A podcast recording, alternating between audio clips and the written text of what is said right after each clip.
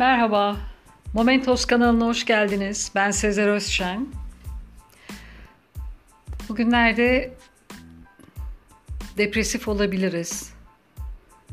Umudumuzu yitirmeye yakın olabiliriz. Sürekli evde kalmaktan ya da hasta olma ve ölüme bu kadar yaklaşma düşüncesi ve bu tehditkar durumlar bizi epey karamsar bir yapıya sürükleyebilir. Sürüklemiştir de. Ama her gecenin bir sabahı vardır diye bilinir ya. Biz yine de umutlarımızı taze tutalım. Dileklerimizin mumlarını içtenlikle yakalım. Kabul olur. Blogda yayınladığım bir yine gerçek yaşanmış bir e, olay üzerinden anlattığım Dilek isminde bir yazım vardı. Onu seslendirmek istiyorum.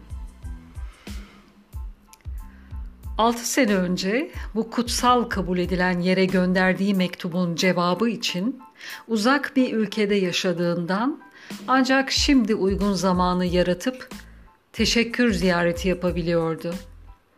Aslında tepede konuşlanmış bu yere eskiden insanlar yürüyerek çıkar ve dileklerini bırakıp dualarını ederek huzur içinde geri dönerlermiş.'' Günümüzde insanlar olayın bu ruhani kısmını görmezden gelerek teknolojiyi sonuna kadar kullandıklarından mekanın bulunduğu yere koca koca otobüsler ve irili ufaklı bir sürü özel araç yığılması olmakta şu anda.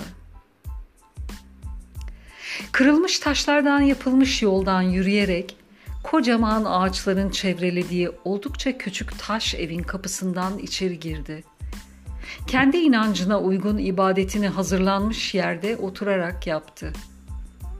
Sonra iki mum alarak Meryem Ana'nın önünde durup biraz daha dua etti ve dış avluya geçerek mumlar için hazırlanmış alanda onları kumlara saplayıp yanışlarını seyretti. Altı sene önce, yıllar yıllar öncesinde güzel başlayan ilişkilerini evlilikle noktaladılar. Çevrede gıpta edilen evlilikleri erkeğin aniden bir başka kadına aşık olduğunu söylemesi ve evi terk etmesiyle gölgelendi. Kadın ona ve ilişkilerine olan inancını kaybetmemişti. Yapılacak her şeyi yaptı. Ancak erkek eve dönmemişti son çare olarak oturup Meryem Ana'ya bir mektup yazdı. Zarfladı ve sınırlar ötesinde yaşayan dostlarına gönderdi ziyaretlerinde bırakmaları için. Dostları onun için mektubu alıp götürdüler ve heykelin hemen oraya bıraktılar. Gündüz öğle saatlerinde bırakılan mektubun ardından erkek aynı günün akşamı eve dönüş yapmıştı. Hayat her zaman mucizelerle doludur. Dinlediğiniz için teşekkürler. Hoşça kalın. Momentos'ta kalın.